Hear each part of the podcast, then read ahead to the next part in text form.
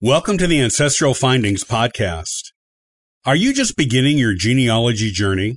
Here are nine questions you should ask yourself before you begin.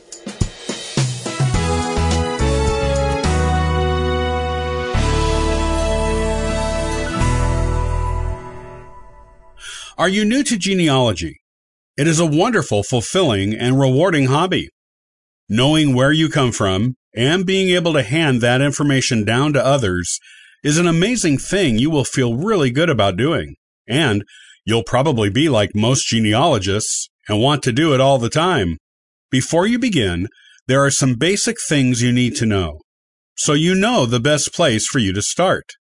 These are the nine questions you need to ask yourself before you start researching your family tree. Number one, how much do I already know?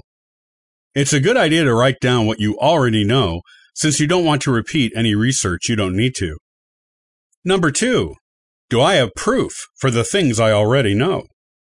Even if you've known something about your family your whole life, do you have any proof in the form of vital records, court documents, military records, old newspaper records, or other things to back it up.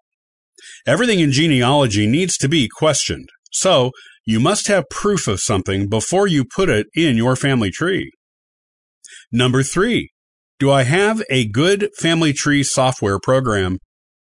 You will need some kind of software to record your findings. Make sure you have one ready to go that you've researched thoroughly and are sure matches your needs and skill level both in genealogy and computer use. Number four, do I have older relatives in the family I can interview? Interviewing older members of your family is an important part of getting started with genealogy. Who are the oldest people in your family and will they consent to let you interview them on their family history knowledge? Number five, has anyone else in the family done any genealogy research? You don't want to copy what someone else has already done. However, if you are working on different branches and only have one branch in common with another researcher, ask if they will share their research with you, as it can be helpful in getting your own research on that line off to a good start. Number six, are there any old family photographs for you to use? Ask around to see who has the oldest family photos and ask if you can look at them and even scan them. If the photos are identified, that's wonderful. If not, get whatever information the owner has on the photo and use that to get a probable identification through additional research on that family line. Number seven, have any books been written about any of your family branches? If so, you should read them and you can use the information in the books in your own research as long as it is documented in the book and as long as you properly attribute the source in your own research. Number eight, where did your ancestors live? Make a list of locations you know, as you will probably be visiting them at some point to go to the local archives, cemeteries, and old homesteads of your ancestors. Number nine, what genealogy resources are available in your area?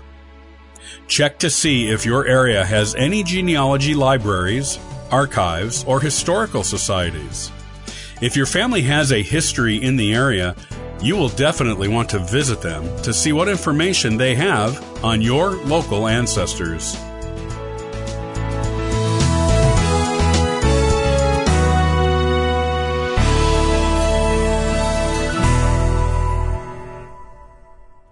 Thanks for listening to the Ancestral Findings Podcast. Looking for additional free genealogy resources? Visit ancestralfindings.com for more helpful information. Happy searching!